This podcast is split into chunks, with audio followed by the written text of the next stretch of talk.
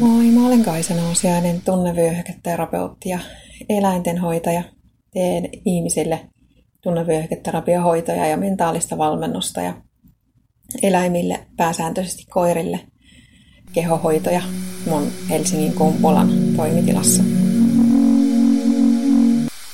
Viimeiset pari päivää olen miettinyt sitä, että minkä takia mua ahdistaa niin paljon olla ympäristössä, joka on epäjärjestyksessä. Ympäristössä, jossa mun mielestä tavarat ei ole paikoillaan tai tavaroilla ei kenties ole paikkoja ja ne on vaan levällään vähän niin kuin missä sattuu. Ja ilman, että niiden tavaroiden laadussa edes on mitään järjestystä, vaan että voi olla mitä tahansa tavaroita pinossa samassa paikassa. Mä ajattelin pitkään, että se, että mun mielestä mun ympäristön pitää olla hyvässä järjestyksessä, johtuu siitä, että mun mieli on niin kaauksessa ja epäjärjestyksessä, että mä yritän pitää siellä edes jonkunlaista kontrollia järjestämällä ympäristöä. Mutta nyt ollaan kuitenkin uudessa tilanteessa siinä mielessä, että mun pää ja mieli ei ole enää niin kaauksessa kuin aikaisemmin. Ja silti mua ahdistaa se, jos mun ympärillä on epäjärjestystä. Silloin, jos ja kun on paljon tekemistä, niin kyllä mun oma työpöytäkin näyttää siltä, että siinä vallitsee kaos. Ja sitä mä siedän jonkun aikaa. Jossain vaiheessa sitten on vaan pakko järjestää ne kamat siitä, koska mun omilla tavaroilla kaikilla on paikka. Ja mä tiedän, missä se paikka on. Joskus vaan puuttuu energia laittaa ne tavarat käytön jälkeen sinne omalle paikalle. Ja siitähän se epäjärjestys sitten seuraa.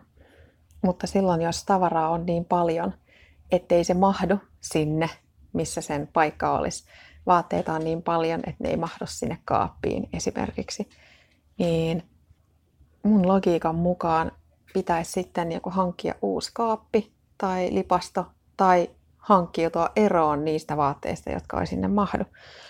Mutta tämä ei ole kaikkien logiikka. Ja jos on jatkuvasti enemmän tekemistä kuin mitä ehtii, niin onhan se selvä, että se siivoaminen on se, mistä nipistetään aikaa. Tosi usein ainakin. Koska se ei ole välttämätön elämälle. Niiden kamojen epäjärjestyksen kanssa voi elää. Kun taas syömättä, juomatta on tosi vaikea elää esimerkiksi.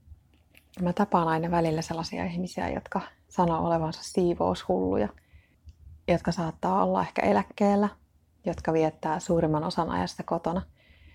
Ja pahimmillaan suurimman osan siitä ajasta, joka kotona viettää, niin siivoten. Ja en liiottele yhtään, koska mä oon oikeasti tavannut sellaisia ihmisiä, jotka siivoaa koko päivän, joka päivä.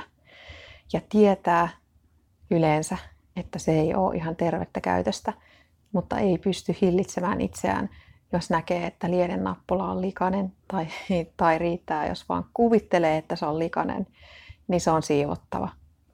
Ja viimeksi, kun juttelin tällaisen ihmisen kanssa, niin mä mietin, että mikähän hänen tapauksessaan on se juttu, mitä hän yrittää pitää järjestyksessä ja siistinä sillä, että hän niin kiihkeästi kuuraa sitä omaa ympäristöä.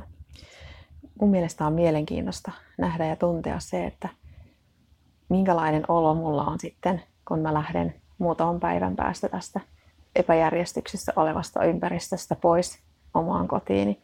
Onko ajatuksissa ja suhtautumisessa jossain tapahtunut jotain muutosta tänä aikana, kun mä olen joutunut katselemaan tätä epäjärjestystä voimatta tehdä sille kauheasti mitään.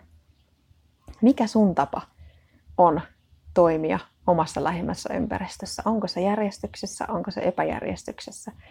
Kumpi järjestys vai epäjärjestys on sulle helpompi? kummassa sun on helpompi elää. Kiitos kun kuuntelit. Toivottavasti sait tästä oivalluksia.